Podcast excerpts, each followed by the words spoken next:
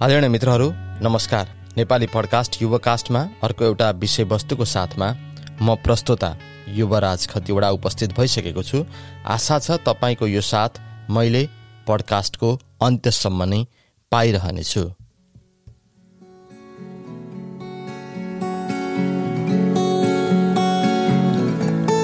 यो पडकास्टको बारेमा तपाईँको धारणा सल्लाह सुझाव र प्रतिक्रियाहरू दिन नभुल्नुहोला। साथै आफन्त र साथी सङ्गी लगायत अरूलाई पनि यो पडकास्टको बारेमा जानकारी गराउनुहुन म विनम्र अनुरोध गर्दछु।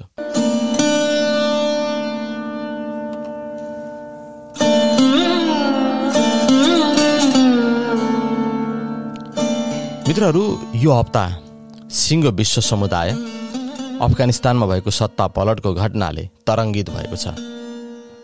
खास गरी अमेरिका लगायत नेटो आबद्ध सेनाहरूले अफगानिस्तानमा जुन शक्तिको विरुद्धमा आफ्नो सम्पूर्ण सामर्थ्य लगाएर बिस बिस वर्षसम्म युद्ध गरे त्यही शक्ति तालिबान आज आएर अफगानिस्तानको मूल सत्तामा फर्केको छ। अफगानिस्तानबाट अमेरिका लगायत नेटो आबद्ध सेनाको फिर्ती हुने कुराको चर्चा सुरु भएदेखि नै ढिलो छिटो तालिबानले अफगानी सत्ता हत्याउन सक्ने कुराको आकलन गरिए पनि यति छिटो नै तालिबानीहरू सत्तामा आइहाल्छन् भन्ने कुरामा कसैलाई पनि विश्वास थिएन। जस्ता हतियारहरू प्रयोग गरी अमेरिकाले तालिबानको विरुद्ध दुई दशकसम्म युद्ध गर्यो। त्यही अमेरिका अफगानिस्तानबाट फिर्ता भइ नसक्दै तिनै हतियारहरू लिएर अप्रत्याशित रूपमा कसरी तालिबानले यति छिटै अफगानी सत्ता कब्जामा लिन सफल भयो भन्ने कुराले सारा विश्व अहिले चकित भएको छ। जे भए पनि बदलिएको यस परिस्थितिमा जनताको र भनौँ खास गरी महिला र बालबालिकाहरूको मानव अधिकार र स्वतन्त्रताको ग्यारेन्टी हुन सकोस् र शान्ति र अमन चयन कायम हुन सकोस् भन्ने कुराको कामना गर्न चाहन्छु। साथै रोजगारीको सिलसिलामा अफगानिस्तानमा रहेका सम्पूर्ण नेपालीहरूको शीघ्र उद्धार हुन सकोस् भन्ने कामना गर्न चाहन्छु।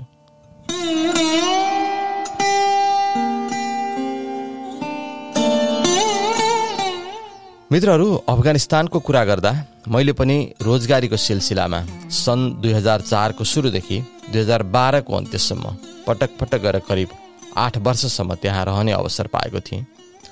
मेरो जीवनको यति लामो कालखण्डसम्म अफगानिस्तानमा रहँदा जे जस्ता अनुभवहरू सँगाल्ने मौका पाएँ ती जीवन पर्यन्त ताजै रहनेछन्। यो पडकास्टको यस अङ्कमा म मेरो अफगानिस्तान बसाइको पहिलो वर्ष सन् दुई हजार चारको अन्त्यतिर छुट्टी मनाएर नयाँ दिल्लीबाट काबुल फर्कने क्रममा यात्राको दौरान एउटा संस्मरण प्रस्तुत गर्न गइरहेको छु। यो संस्मरण मैले दस वर्ष पहिला लेखेर मेरो डायरीमै कतै थन्किरहेको थियो। अहिले अफगानिस्तानको राजनीति फेरिएको यो वर्तमान अवस्थामा यो पडकास्ट मार्फत मेरो उक्त संस्मरण तपाईँहरूसँग प्रस्तुत गर्ने चाहना जागेर आयो र यो संस्मरण तपाईँहरू माझ पस्कदैछु साथै म तपाईँहरूलाई जानकारी गराउन चाहन्छु यो संस्मरण भर्खरै मात्र नवकान्तिपुर डट कममा पनि प्रकाशित भएको छ।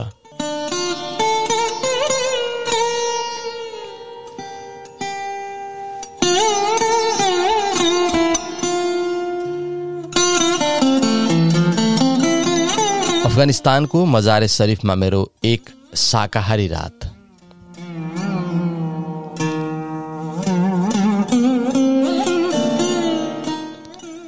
दुई हजार एकसाठी सालको भदौ महिनाको एकतिस गते बिहिबार भारतको नयाँ दिल्लीबाट करिब एक सय सत्तरी यात्रुहरू बोकेर उडेको अफगानी राष्ट्रिय विमान एरियाना एयर बोइङ सात सत्ताइस। अफगानिस्तानको राजधानी काबुलमा अवतरण हुनै लाग्दा काबुल सहरको करिब चार फनको मारेर पुनः आकाशतिरै फर्कियो। केही बेरपछि चालक दलका एकजना सदस्यले जानकारी गराए। काबुल अन्तर्राष्ट्रिय विमानस्थलमा भएको एउटा विमान दुर्घटनाको कारणले धावन मार्ग अवरुद्ध भएको हुँदा केही समयको लागि हामी मजार ए शरीफ विमानस्थलमा प्रस्थान गर्दैछौँ। यसबाट यात्रुवर्गमा पर्न जाने असुविधाप्रति क्षमा प्रार्थी छौँ। नयाँ दिल्लीबाटै नियमित समयभन्दा दुई घन्टा ढिलो गरी उडेको विमान गन्तव्यमा कहिले पुग्ला र आनन्दको सास फेर्न पाइएला भन्ने सोचिरहेको बेला अन्तिम समयमा आएर विमानले अवतरण हुन नसकी गन्तव्य परिवर्तन गर्नु परेपछि मनमा एउटा नमिठो भय उत्पन्न भयो। तैपनि छ महिने अफगानिस्तान बसाइको क्रममा सुरक्षाको कारणले आफू कार्यरत क्याम्पभन्दा बाहिर कतै पनि जाने अवसर नमिलिरहेको बेला यात्राको सिलसिलामै किन नहोस् अफगानिस्तानकै अर्को ठुलो सहर मजारे शरीफ पुग्न पाइने भयो भनेर एक किसिमको खुसी पनि पैदा भयो।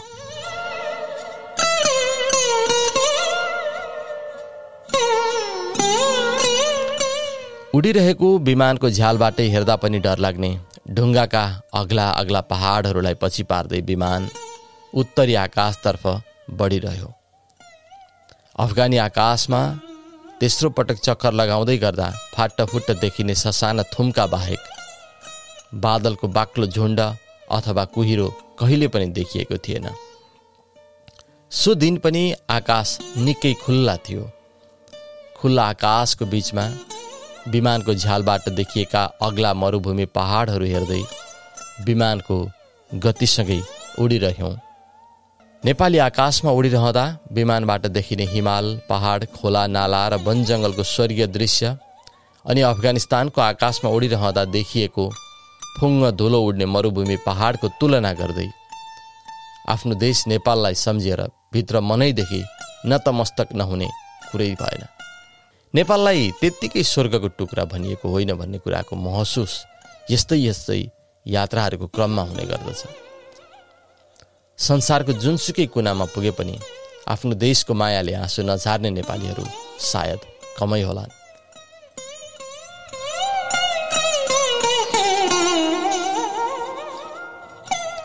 विमानको झ्यालबाट बाहिरको दृश्य निहाल्दै गर्दा नेपालबाट फर्किँदा ल्याएको एउटा पुस्तकको पान्नामा पनि बेला बेला यसो आँखा डुलाउँदै थिएँ। यात्राको क्रममा सङ्गीत सुन्न पाउनुको मजा त बेग्लै हुने गर्छ।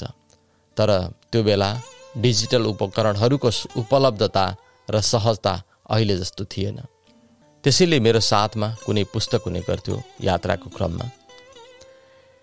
कृपया ध्यान दिनुहोला अबको केही समयमा हामी मजार विमानस्थलमा अवतरण गर्दैछौँ भनेर चालक दलका उनै सदस्यले जानकारी दिइसक्दा नसक्दै विमानले खुल्ला आकाशबाट मोडिएर लम्बेतान सुतिरहेका दुई अग्ला पहाडी श्रृङ्खलाहरूको बीचबाट आफ्नो उडान अगाडि बढाइसकेको थियो। निकै कम उचाइमा पहाडहरूको बीचबाट उड्दै गर्दाको अनुभव र रोमाञ्चकताले मन प्रफुल्लित भइरहेको थियो। तर अर्कोतर्फ भने कुनै सानो असावधानी बस विमानको पखेटाले पहाडको टुप्पो छोइहाल्यो भने के होला भन्ने खतरनाक भय पनि उत्तिकै थियो। यस प्रकार राजधानी काबुलबाट डिपोर्ट भएर करिब चालिस मिनटको उडान तय गरिसकेपछि पश्चिमतर्फको पहाडलाई पर कतै छोड्दै र पूर्वतर्फको पहाडसँगको दूरीलाई पनि क्रमशः क्रमशः लम्ब्याउँदै दिनको करिब अढाई बजेतिर राजधानी काबुलदेखि चार सय किलोमिटर उत्तर पूर्वतर्फ रहेको मजारे शरीफ विमानस्थलमा विमानले आफ्नो पाइला टेक्यो।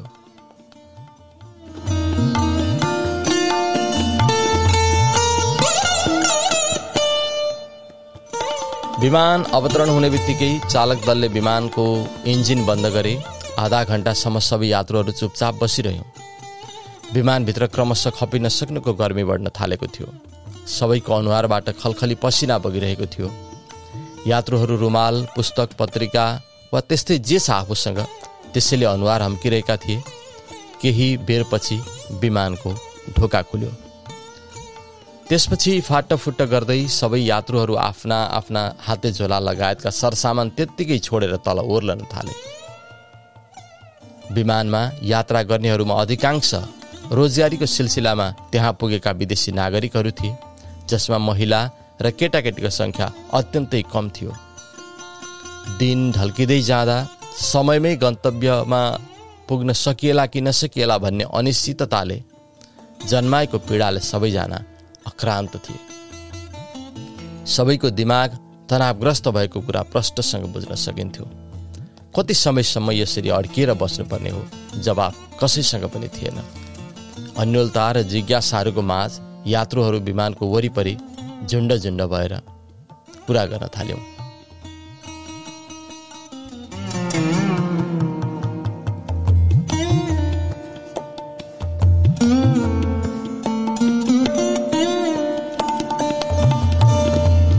काठमाडौँबाट सँगै यात्रा गरिरहेको साथी सन्तोष र म विमानभन्दा अलि पर छेउ लागेर उभियौँ। विमानस्थलमा निकै चर्को घाम लागिरहेको थियो। सायद तापक्रम पनि पैँतालिस डिग्रीभन्दा माथि हुनुपर्छ। हावा पनि तातै बहिरहेको थियो। त्यहाँबाट घुमफिरको लागि आफू खुसी तत्काल बाहिर निस्कने कुरा पनि सम्भव थिएन। सन्तोष र म जहाँ थियौँ त्यसको छेउमा भेला भएका मानिसहरूले नेपाली भाषामै कुरा गरेको जस्तो लाग्यो। हामी पनि त्यो समूहमा गएर मिस्यौँ। उनीहरूमध्ये केही विभिन्न कम्पनीमा सुरक्षा गार्डको रूपमा काम गर्ने नेपालीहरू रहेछन्। त्यसमा पनि केही हप्ता पहिले मात्र काबुल स्थित एउटा अमेरिकी सुरक्षा कम्पनीको गेट अगाडि तालिबानहरूद्वारा गराइएको कार बम विस्फोटमा परि। ज्यान गुमाएका नेपाली सुरक्षाकर्मीहरूको सब नेपालमा परिवारलाई जिम्मा लगाएर फर्कदै गरेकाहरू पनि रहेछन्। उन्तिस अगस्त दुई हजार चार आइतबारको दिन बेलुका पाँच पैँतालिस बजे भएको उक्त आतङ्ककारी घटनामा मृत्यु हुने दसमध्ये तिनजना नेपाली भएको दुःखद कुरा मैले छुट्टीमा रहँदा नेपालमै सुनेको थिएँ।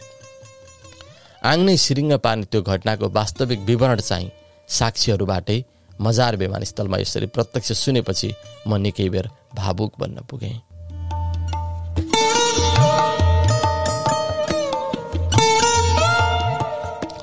युद्धले धुजा धुजा पारेको देशमा साथीहरूको मुखबाट सुनिने र यदा कदा समाचारमा आउने बाहेक ज्यानको जोखिमै मोलेर अत्याधुनिक हतियारसहित सुरक्षाको काम गर्ने नेपालीहरूसँग प्रत्यक्ष भेटघाट र कुराकानी हुने अवसर मिलेको थिएन। पूर्व गोर्खा तथा नेपाली सेना प्रहरीहरू अफगानिस्तानभरि छरिएर विभिन्न सेक्युरिटी कम्पनीहरूमा काम गरिरहेको कुरा थाहा पाएँ। गफकाफकै क्रममा कामको खोजीमा दलालहरू मार्फत मोटो रकम तिरेर अफगानिस्तान छिरेका तर काम नपाएर बेरोजगार र बेखर्ची बसिरहेका नेपालीहरूको सङ्ख्या पनि अनगिन्ती रहेको थाहा भयो। त्यस्ता नेपालीहरूको सङ्ख्या दिन प्रतिदिन बढ्दै गरेको भन्ने सुनेपछि चाहिँ मलाई निकै नरमाइलो लागेर आयो।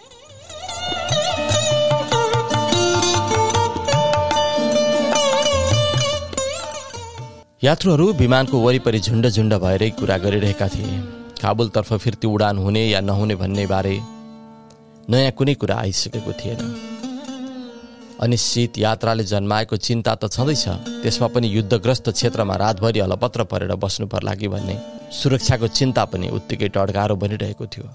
मानिसहरूको कुरा गराइमा समेत आक्रोश पोखिन थालेको देखिन्थ्यो। हामीहरू त्यहीँबाट विमानस्थल वरिपरि देखिएका दृश्यहरू पनि निहालिरहेका थियौँ। बेला बेलामा अन्तर्राष्ट्रिय रेड क्रस संयुक्त राष्ट्र सङ्घ तथा नेटो सेनाका साना ठुला विमानहरू उडान र अवतरण गरिरहेका थिए। त्यसै बेला अमेरिकी सेनाको एउटा निकै ठुलो मालवाहक विमान अवतरण गर्यो र छेउमै आएर रोकियो। केही बेरमै उक्त विमानभित्रबाट अमेरिकी सेनाका नयाँ नयाँ गाडीहरू फुत्त फुत्त बाहिर निस्कन थाले। हजारौँको सङ्ख्यामा रहेका विदेशी सेनाहरूले आफूलाई चाहिने बन्दोबस्ती र अन्य सामग्रीहरू अमेरिका र युरोपली देशहरूबाट अफगानिस्तानसम्म कसरी ल्याइ पुर्याउँछन् होला भनेर सधैँ जिज्ञासु रहने मेरो कौतूहलता यो दृश्य देखेपछि केही मात्रामा मेटियो। तर जारी द्वन्द्वको कारणले सो देशको भविष्यलाई कहाँ पुर्याउने होला भन्ने कुरा दिमागमा फनफनी घुमिरह्यो। उत्तर दक्षिण फैलिएर बसेको विमानस्थलको पूर्वपट्टि अलि पर एउटा पहाड त्यसै गरी लमतन्न सुतिरहेको थियो। दक्षिणतिरबाट निकै बाक्लो धुलो उडाउँदै बाह्र पन्ध्रवटा जति सैनिक तथा गैर सैनिक गाडीहरूको एउटा लस्कर उत्तरतिर आउँदै गरेको देखियो। सायद विमानस्थललाई सुरक्षा प्रदान गर्ने सिलसिलामा वरिपरि रहेको पहाड र बस्तीहरूमा गस्ती गरिरहेका नेटो आबद्ध सेना तथा तिनीहरूलाई स्कटिङ गरिरहेका अन्य गाडीहरू थिए होलान्। विमानस्थलको मध्य भागतिर आइपुगेपछि ती गाडीहरू धुलो उडाउँदै पहाडतर्फै लागे। बेलुकीको समयमा घाम डुब्दै जाँदा वरिपरिको दृश्य रोमाञ्चक थियो।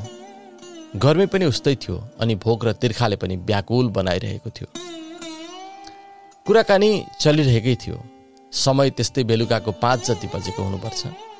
छेउमा लस्करै चारवटा पर्यटक बसहरू आएर रोकिए। पहिला त त्यसको वास्तै भएन।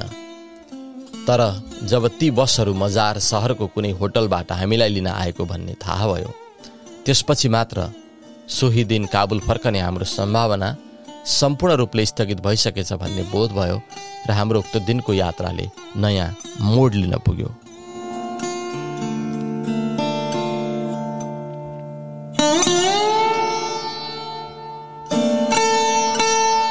काबुल विमानस्थलदेखि क्याम्प जुलियनसम्म पुग्न र फर्किन बख्तरबन्द सैनिक गाडीहरूको प्रयोग हुन्थ्यो। जाडोमा अत्याधिक जाडो र गर्मीमा अत्याधिक गर्मी हुने ठाउँमा करिब एक घन्टा यात्रा गर्न प्रयोग हुने सैनिक गाडीहरू वातानुकूलित थिएनन्। त्यसमाथि झ्यालहरू पनि नहुँदा बाहिरको संसार समेत हेर्न पाइँदैन थियो। तापनि यात्रामा हुने सुरक्षा संवेदनशीलतालाई ध्यान दिँदै गन्तव्यसम्म पुगुन्जेल प्रत्येक गाडीमा निकै कडा सैनिक पहरा हुने गर्थ्यो। राजधानी काबुल जस्तो ठाउँको यात्रामा समेत त्यस्तो अनुभव बटुलिसकेकोले होला सो दिन यात्रुहरूलाई सुरक्षित रूपमा होटेलसम्म पुर्याउन त्यहाँ स्थित नेटो सेनाले स्कटिङ गर्दै लैजाने हो कि भन्ने लागेर यताउता आँखा डुलाइ हेरे तर त्यस्तो केही पनि देखिएन। छोटो समयको लागि नै भए पनि अफगानिस्तानको सहरमा पहिलोपल्ट खुल्ला रूपमा यात्रा हुने भयो भन्ने प्रफुल्लताको माझ पनि आफूले यसअघि कहिल्यै नभोगेको नितान्त फरक कुनै सुरक्षा व्यवस्था बिनै सडकबाट यात्रा हुन लागेको कुराले मनमा अर्को शक्तिशाली भय पनि थपियो।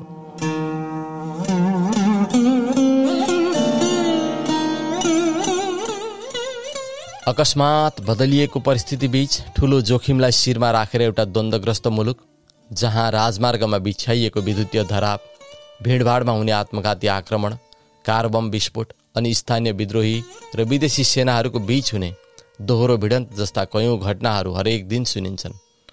त्यो देशको कुनै एउटा विमानस्थलबाट रात छिप्पिन लाग्दै गर्दा बिना कुनै सुरक्षा निकै ठुलो सङ्ख्यामा विदेशी नागरिकहरू सडक यात्राको लागि बाहिरिए। झमक्क साँझ परिसकेपछि सुरु भएको त्यो यात्रा कहाँ पुगेर कति बेला टुङ्गिने हो थाहा थिएन। बस सडकमा गुडिरहँदा झ्याल बाहिर देखिएका दृश्यहरू निहाल्दै गए। बाटोभरि सग्ला घरहरू कतै थिएनन् जे थिए युद्धले ध्वस्त भएको संरचना मात्र थिए। खण्डहर घरका भित्ता र अन्यत्र ठडिएका पर्खालहरूमा गोली लागेर बनेका पालै पाल देखिन्थ्यो। त्यस्तै भित्ताहरूको आडमा बाँस फलाम आदिको टेको लगाएर प्लास्टिक जुटको बोरा डढेका टिनका पाता अथवा बाक्लो कागजले बेरेर बनाइएका टहरा र छाप्राहरूभित्र मान्छेहरू बसेको देखिन्थ्यो। बाटोको छेउछाउमा केटाकेटीहरू उफ्रिरहेका थिए। कतै कतै बाह्र पन्ध्र वर्षको उमेरका जस्ता लाग्ने केटाहरू झुम्रा मोजा वा त्यस्तै घरेलु सामग्रीले बनाइएका भकुण्डो खेल्न व्यस्त थिए। ससाना चोक जस्तो लाग्ने ठाउँका किनारा पसलहरूमा मान्छेको घुइँचो लागेको थियो। वयस्क लोग्ने मान्छेहरूको अनुहार दारीले ढपक्क ढाकेको र टाउको कपडाको फेटाले बेरेको देखिन्थ्यो। आइमाई र केटीहरू बुर्खाभित्र ढाकिएका थिए। लोग्ने मान्छेहरूको दारी र फेटा देख्दा यस्तो लाग्थ्यो कि तिनीहरू सबै चर्चित बङ्गाली लेखक रविन्द्रनाथ टेगोरको कथा काबुली भालाका नायकहरू हुन् जो आफ्नो दिउँसोको व्यापार खेतीपाती र त्यस्तै दैनिकी सिद्ध्याएर घर फर्कन हतार गर्दैछन्। बाटोमा गधा र उठले तान्दै गरेका गाडामा मान्छेहरू तथा सरसामानहरू यत्रतत्र ओसार पसार भइरहेका देखिन्थे। त्यस्ता गाडाहरूमा पछाडि बस्नेहरू प्राय महिला नै भए जस्तो लाग्थ्यो जो सम्पूर्ण रूपले बुर्खाभित्रै हुन्थे। सडकको छेउमा सामान्य रूपले अफगानिस्तानमा पाइने प्रचलित फल तरबुजाका थुप्राहरू पनि देखिन्थ्यो जुन सायद बिक्रीको लागि राखिएको हुनुपर्छ। सडकहरू निकै चौडा किसिमले बनाइएका थिए। अन्य सहरमा जस्तै सार्वजनिक बस मालवाहक ट्रक निजी गाडी मोटरसाइकल र साइकलहरू प्रशस्तै गोडिरहेका थिए। साँझ झमक्क परिसकेपछि ठुल्ठुला बसहरूमा खचाखच भरिएर विदेशी नागरिकहरू आउँदै देखेर होला। बाटो वरिपरि उभिएर कतिपय मानिसहरू गुडिरहेका हाम्रो बसहरूतिरै निहालिरहेका देखिन्थे। विमानस्थलदेखि नौ किलोमिटर पश्चिममा रहेको मजारे शरीफ सहरसम्मको करिब तिस मिनटको त्यो छोटो यात्रामा मैले दशकौँको युद्धले अफगानिस्तानलाई कसरी तहस नहस पारेको रहेछ र मान्छेको अवस्था कतिसम्म दयनीय भएको रहेछ भन्ने कुराको महसुस गर्न पाएँ। अफगानिस्तानको वास्तविक मुहार प्रत्यक्ष देख्न पाए जस्तो लाग्यो। विमान अवतरण गर्ने बेला झ्यालबाट देखिएको काबुल सहर र बसको यात्रामा नजिकबाट देखिएको मजारे शरीफ सहर हेरेपछिको प्रभाव चाहिँ के रह्यो भने जता गए पनि देखिने सडकहरूको फराकिलो चौडाइ र छेउछाउका जग्गाहरू आवास वा औद्योगिक प्रयोजनको लागि जुन किसिमले प्लानिङ गरिएका थिए त्यो हेरेपछि भविष्यमा एउटा सुन्दर अफगानिस्तान बनाउने योजनाको पूर्व सङ्केत हो जस्तो लाग्थ्यो।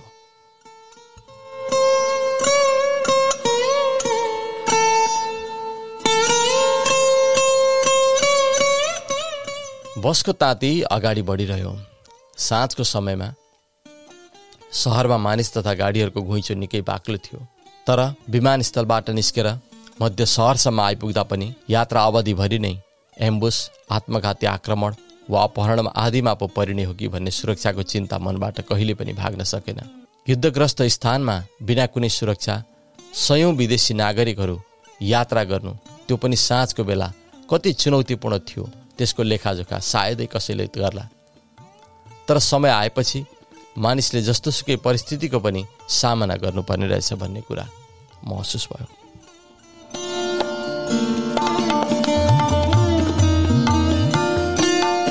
सहरको मध्यभागमा रहेको मुख्य सडकबाट अघि बढ्दै गर्दा बसको ताती एउटा मोडमा पुग्यो जहाँ ट्राफिक जामको कारणले बसहरू केही बेर रोक्नु पर्यो। ठिक त्यसै बेला मेरो आँखा बाटोको उत्तरतिर रहेको एउटा निकै भव्य र सुन्दर मस्जिदमा पर्न गयो। मजारे शरीफको शानको रूपमा रहेको हजरात अलीको समाधि स्थल उक्त मस्जिद इस्लाम समुदायमा निलो मस्जिदको नामले समेत प्रख्यात रहेछ। बहुमूल्य प्राकृतिक पत्थरहरूले बनेको मस्जिद। वास्तवमै निकै भव्य अनि मनमोहक थियो। करिब सय वर्ष पहिले निर्माण सुरु भएको मस्जिदको वर्तमान स्वरूप र सुन्दरताले अहिलेसम्म सबैलाई मोहित पार्ने रहेछ। मस्जिदको वरिपरि रहेको बगैँचामा असङ्ख्य सेता परेवाहरू थिए। विश्वास के रहेछ भने सेता परिवारहरूको वासस्थान हुने त्यो स्थानको पवित्रताको सङ्केत हो र त्यहाँ आउने जुनसुकै परिवारहरू पनि चालिस दिनपछि आफै सेतो रङमा परिवर्तन हुने गर्छन्। यात्रा अघि बढ्दै जाँदा आँखाबाट ओझेल नहुन्जेल मैले उक्त मस्जिदलाई हेरिरहेँ।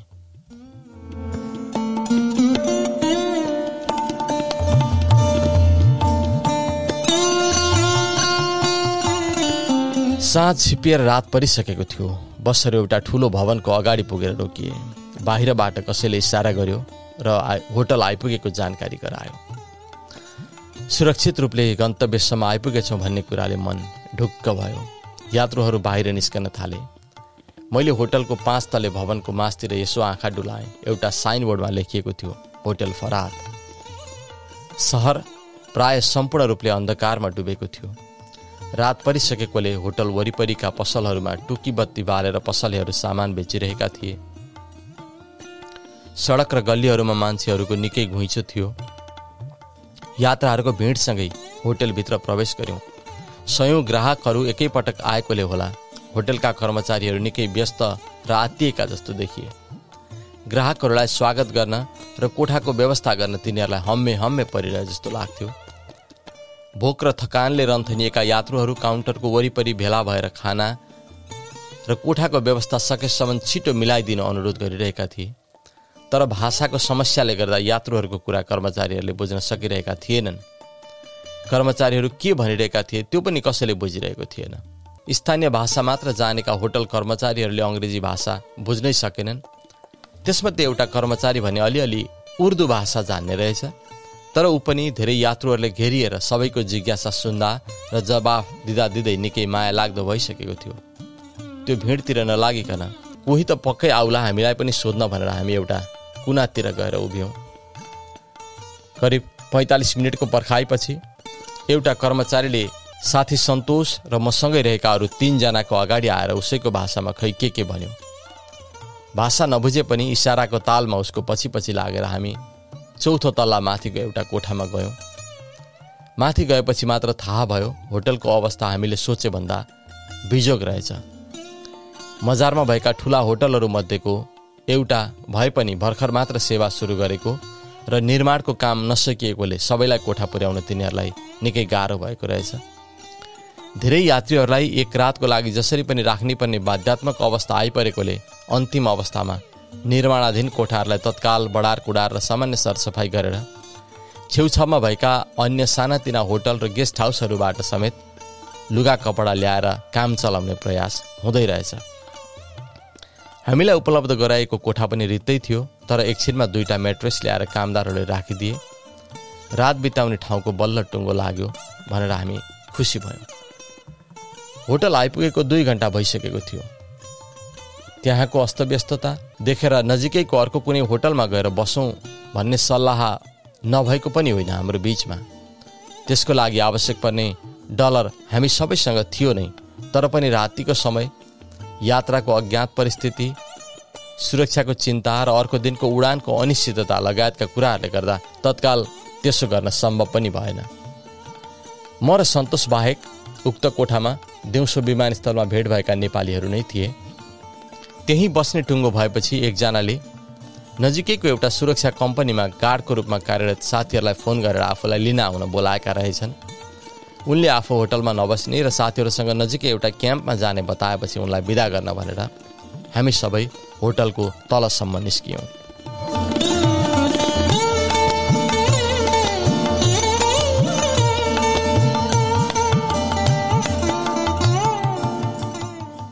सडक पसल र गल्लीहरूमा मानिसहरूको भिड कायमै थियो। होटल लगायत केही भवनहरूमा बिजुलीको व्यवस्था भए पनि सिङ्गो मजार सहर भने अन्धकार थियो। गेटमा उभिएर करिब दस मिनट प्रतीक्षा गरेपछि साथीहरू आइपुग्ने लागेको खबर मिल्यो। त्यसको पाँच मिनटपछि निकै तीव्र गतिमा तिनवटा बुलेट प्रुफ गाडीहरू हामी उभिरहेको गेट अगाडि आएर रोकिए। सेकेन्ड पनि ढिला नगरी प्रत्येक गाडीबाट दुई दुईजना सुरक्षाकर्मीहरू अत्याधुनिक हतियारसहित ओर्लिएर गाडीहरूको अगाडि पछाडि र सडकतिर फर्किएर कोही सिधा उभिएर अनि कोही चाहिँ एउटा घुँडाले टेकेर लोड गरिएका हतियारहरू वरिपरि निशाना ताक्दै आफ्नो आफ्नो पोजिसन लिए। साथीलाई विदा गर्न गाडीको प्रतीक्षा गरिरहेका हामीहरू अकस्मात आँखाको सामुन्ने जुन दृश्य देखा पर्यो त्यो अत्यन्तै अकल्पनीय र हाम्रो सोचाइ बाहिरको थियो। मेरा त पाइलाहरू पनि आफै दुई तिन कदम पछाडि सरेछन्। रातको दस बजेको समय मध्य सहरको चौबाटो सडक पेटी र छेउछाउका पसलहरूमा मान्छेहरूको घुइँचो अझै थियो। पश्चिमतर्फको सडकबाट एउटा ट्याक्सी आउँदै गरेको देखियो। जसै त्यो ट्याक्सी नजिक बढ्दै गयो एक्सनमा रहेका ती सुरक्षाकर्मीहरूको हतियार ट्याक्सीतर्फै सोझियो। वरिपरि रहेका मानिसहरू जहाँको त्यहीँ खडा भएर सो दृश्य हेर्न थाले। भिडभाड बढ्दै गयो। हेर्दा हेर्दै परिस्थिति यस्तो निर्माण भयो। मानौ त्यहाँ दोहोरो गोली हानाहानको लागि एउटा पक्ष तम तयार भएर बसेको छ। तत्काल फायरिङ सुरु हुँदैछ र म आफू चाहिँ त्यसको साक्षी बनिरहेको छु। सिनेमाका पर्दाहरूमा अत्यन्तै कुशलतापूर्वक देखाइने त्यस्ता दृश्यहरू आँखा अगाडि नै प्रत्यक्ष सलबलाइरहे सपना हो या वास्तविकता थम्याउनै सकिन। अकस्मात पाँच सातवटा हतियारहरू आफूतिर सोझिएकोले होला ट्याक्सीको गति निकै कम भयो। ड्राइभर र यात्रुहरूको अनुहार डरले रातो पिरो भएको थियो। ठुलो विप्लव हुनु पूर्वको मुर्दा शान्ति जस्तो भयो त्यहाँको वातावरण एकदम सन्नाटा। त्यो स्थान छिचोलेर पर पुगुन्जेलसम्म पनि केही हतियारहरू ट्याक्सीतर्फ सोझिरहेकै थिए। अफगानिस्तानभरि नै हरेक दिन जसो कार बम विस्फोटका घटनाहरू भएर होला ट्याक्सी देख्ने बित्तिकै त्यति धेरै सतर्क भएको हुनुपर्छ ती सुरक्षाकर्मीहरू। अकस्मात कसैले मेरो हात तान्दा पो म झसङ्ग भएँ। ल भाइ साथी मेरो पनि गाडी आइपुग्यो जाने बेला भयो तपाईँ राम्रोसँग बस्नुहोला। अब छुट्यौँ भन्दै विदाईको हात मिलाउन छुट्टिएर जान लागेका साथीले मेरो हात तानेका रहेछन्। तपाईँ पनि सुरक्षित रूपले जानुहोला अब भोलि विमानस्थलमै भेटौँला भनेर मैले जवाफ दिएँ। हवस् त भन्दै विदा भएर उनी रोकिएको बिचको गाडीमा गएर बसे। उनी बसिसकेपछि हतियारधारी सुरक्षाकर्मीहरू पनि आफ्नो पोजिसनबाट पछि हट्दै फुत्त फुत्त गाडीभित्र पसे र त्यसपछि तिनवटै गाडीहरू हर्न बजाउँदै सडकको पूर्वतर्फ विलिन भए।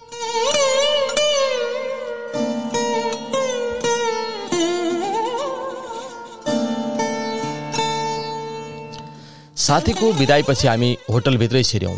काउन्टर वरिपरि यात्रुहरूको भिडभाड कम भइसकेको थिएन। कयौँ यात्रुहरू सुत्ने कोठाको लागि कराइरहेका थिए। कतिपय त वरिपरि त्यत्तिकै निधाइरहेका देखिन्थे। भोक थकान र अस्तव्यस्तताले गर्दा धेरैको लागि त्यो रात निकै पीडादायी र असुविधाको रात बन्न पुग्यो। बल्ल बल्ल मध्यरातमा खाना तयार भएको जानकारी होटल व्यवस्थापनले दियो र सबैलाई एउटा ठुलो हलभित्र जम्मा हुन अनुरोध गरियो। भोक मिठो कि भोजन भन्ने नेपाली उखान जस्तै जे पाइन्छ त्यो खाएर आराम गर्न सबै व्यग्र थियौँ। उडानको समयमा विमानमा दिएको खानाले बाह्र घन्टा बढी धानिसकेको थियो। सबैजना भोकले व्याकुल थियौँ। केही छिनपछि खाना पनि आइपुग्यो। हतारिँदै जब खाना पस्कन अनुरोध गरेँ थाहा भयो त्यहाँ त नन भेज परिकार मात्रै रहेछ। म आफू शाकाहारी भएकोले गर्दा उक्त खाना खान असमर्थता व्यक्त गर्दै कुनै भेज खानाको लागि अनुरोध गरेँ। मेरो कुरा त्यो कर्मचारीले बुझ्दै बुझेन। वास्तै नगरी ऊ अगाडि बढ्यो। संयोगवश पहिले भेटेको उर्दू भाषा जान्ने कर्मचारी त्यहाँ भेटियो र उसलाई बोलाएर मैले आफ्नो समस्या बताएँ। तर उसले पनि तत्काल शाकाहारी खाना बनाउन असमर्थता व्यक्त गर्यो। यदि छुट्टै रकम तिर्नुपर्ने भए आफू त्यसको लागि पनि तयार रहेको र केही समय पर्खन सक्ने कुरा बताउँदा पनि होटलमा शाकाहारी खाना बनाउन चाहिने कुनै सामग्री नभएको भन्दै आफ्नो असमर्थता दोहोऱ्यायो। बाहिरका कुनै पसलहरूमा किन्न पाइने भए त्यो पनि हुने। र त्यसको लागि सहयोग गरिदिन उसलाई पुनः अनुरोध गरेँ। तर सडक वरिपरिका सबै पसलहरू धेरै अगाडि नै बन्द भइसकेकोले त्यो पनि सम्भव नभएको जानकारी गरायो। यति लामो विदेश बसाइका क्रममा कहिले पनि शाकाहारी भएकै कारणले भोको बस्नु परेको थिएन। घरैमा मस्तले बनाएर खाएको दाल भात तरकारी अचार जस्तो केही नभए पनि केही न केही खाना उपलब्ध हुने गर्थ्यो। तर त्यो रात पहिलोपल्ट गोजीभरि प्रशस्त अमेरिकी डलर भएर पनि खानेकुरा नपाएर भोकै सुत्नुपर्ने अवस्था आइपर्यो घर छोडेर हिँड्ने बेलामा आमाले भन्नुहुन्थ्यो बाबु तैँले अहिलेसम्म माछा मासु केही खाएको छैनस्। अब विदेश जान लागिस्। विदेशमा कसले पकाएर दिन्छ? कहाँ खान्छस्? के खान्छस्? माछा मासु नखाई विदेशको ठाउँमा कसरी बाँचिएला र आमाको यी प्रश्नहरूमा मेरो जवाफ हुने गर्थ्यो। विदेश जाने भन्दैमा जे पा त्यही खाइहाल्नुपर्छ भन्ने पनि छैन। माछा मासु नपाए पनि अरू केही न केही त भेटिएला नि आमा खानालाई। माछा मासु नखाँदा अरू कुराहरू खानै नपाएर लामो समयसम्म भोकै परिने अवस्था आयो भने त्यति बेला केही सोचौँला। आमासँग भएका यस्तै कुराहरूको सम्झना गर्दै कुनै यात्रीले दिएको एकदाना स्याउ र पानी खाएर ओछ्यानमा पल्टिएँ। त्यो रात मैले शाकाहारी भएका कारण जीवनमा पहिलोपल्ट खानेकुराको अभावमा असजिलो भोग्नु परेको थियो।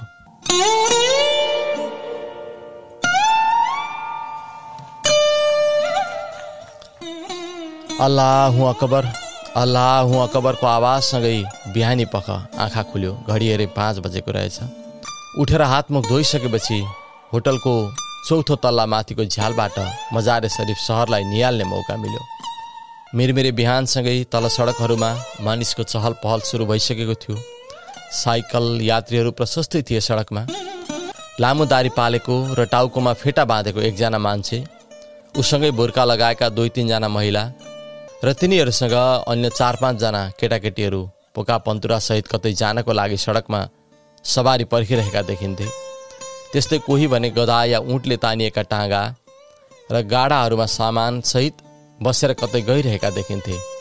मासुको लागि होला सायद टाउको गिडिएका पशुहरू गाडामा राखेर यताउता लैजाँदै गरेको दृश्य प्रशस्तै देख्न सकिन्थ्यो। सहरमा नयाँ घरहरू त्यति धेरै थिएनन्। अग्ला भए पनि पुरानै घरहरूको बाहुल्यता भए जस्तो लाग्यो मलाई। वरिपरि धेरै सङ्ख्यामा मस्जिदहरू देख्न सकिन्थ्यो। होटलको झ्यालमा उभिएर निकै बेर सहरको बिहानी दृश्यलाई निहालिरहे। करिब सात तिस बजेतिर नास्ता नगरिकनै होटलबाट हामी एयरपोर्टको लागि बाहिर्यौँ। अघिल्लो दिनदेखि लागेको भोक अझै लागिरहेकै थियो। बसबाट पारिलो घाममा सडकको बिहानी दृश्य र अघिल्लो दिन देखिएको निलो मस्जिदको चहकमा पुनः आनन्दित हुँदै विमानस्थलतिर प्रस्थान गर्यो।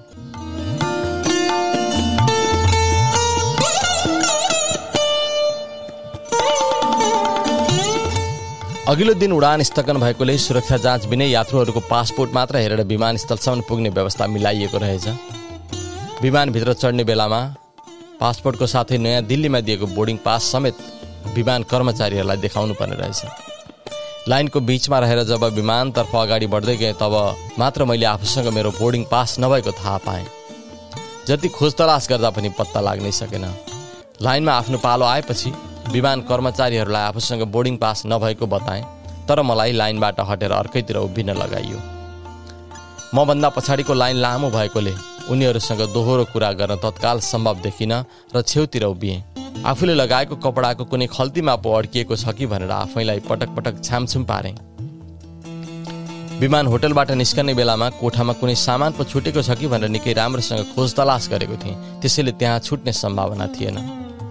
आफ्नै कर्म र बेहोसीले गर्दा नचाहिँदो दुःखमा पर्नु पर्यो भनेर आफैलाई धिक्कार्न सिवाय अरू केही बाँकी रहेन। सबै यात्रुहरू विमानभित्र बसिसकेपछि अन्त्यमा म मात्रै बाँकी थिएँ। विमान उड्ने समय भइसकेकोले होला मलाई मेरो पासपोर्ट देखाउन भनियो।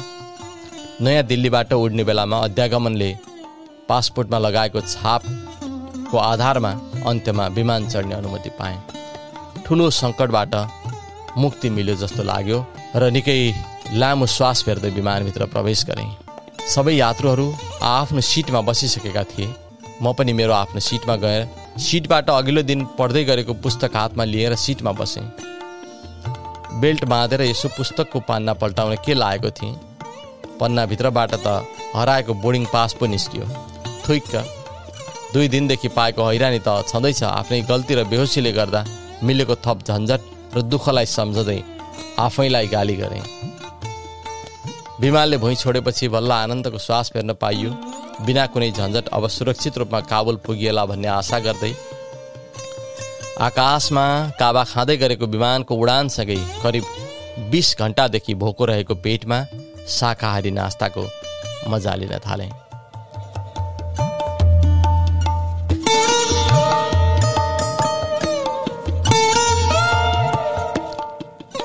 मित्रहरू नेपाली पडकास्ट युवकास्टमा यो थियो। मैले मेरो अफगानिस्तानको बसाइको क्रममा करिब दुई हजार चारको अन्त्यतिर भोगेको एउटा यात्रा विवरण मजारे शरीफ सहरको यात्राको क्रममा लेखिएको यो विवरण। हालै मात्र अफगानिस्तानमा भएको राजनीतिक सत्ता पलटको यो सन्दर्भ पारेर मैले तपाईँहरूसँग प्रस्तुत गरेँ। तपाईँहरूको आजको यो बसाइ निकै रमाइलो र रोमाञ्चक रह्यो भन्ने मेरो ठम्याइ हो। साथै यो पडकास्ट सुनेर तपाईँका प्रतिक्रियाहरू तपाईँका सुझाव र आफ्ना कुराहरू मलाई प्रेषित गर्न नभुल्नुहोला र आफ्ना साथीभाइहरूलाई पनि पडकास्टको बारेमा जानकारी गराउनु हुने नै छ भन्ने कुराको अपेक्षा गर्दै पडकास्टको अर्को श्रृङ्खलासम्मको लागि म तपाईँहरूबाट बिदा चाहन्छु। तपाईँको आगामी पलहरू शुभ बितुन्। धन्यवाद। नमस्ते।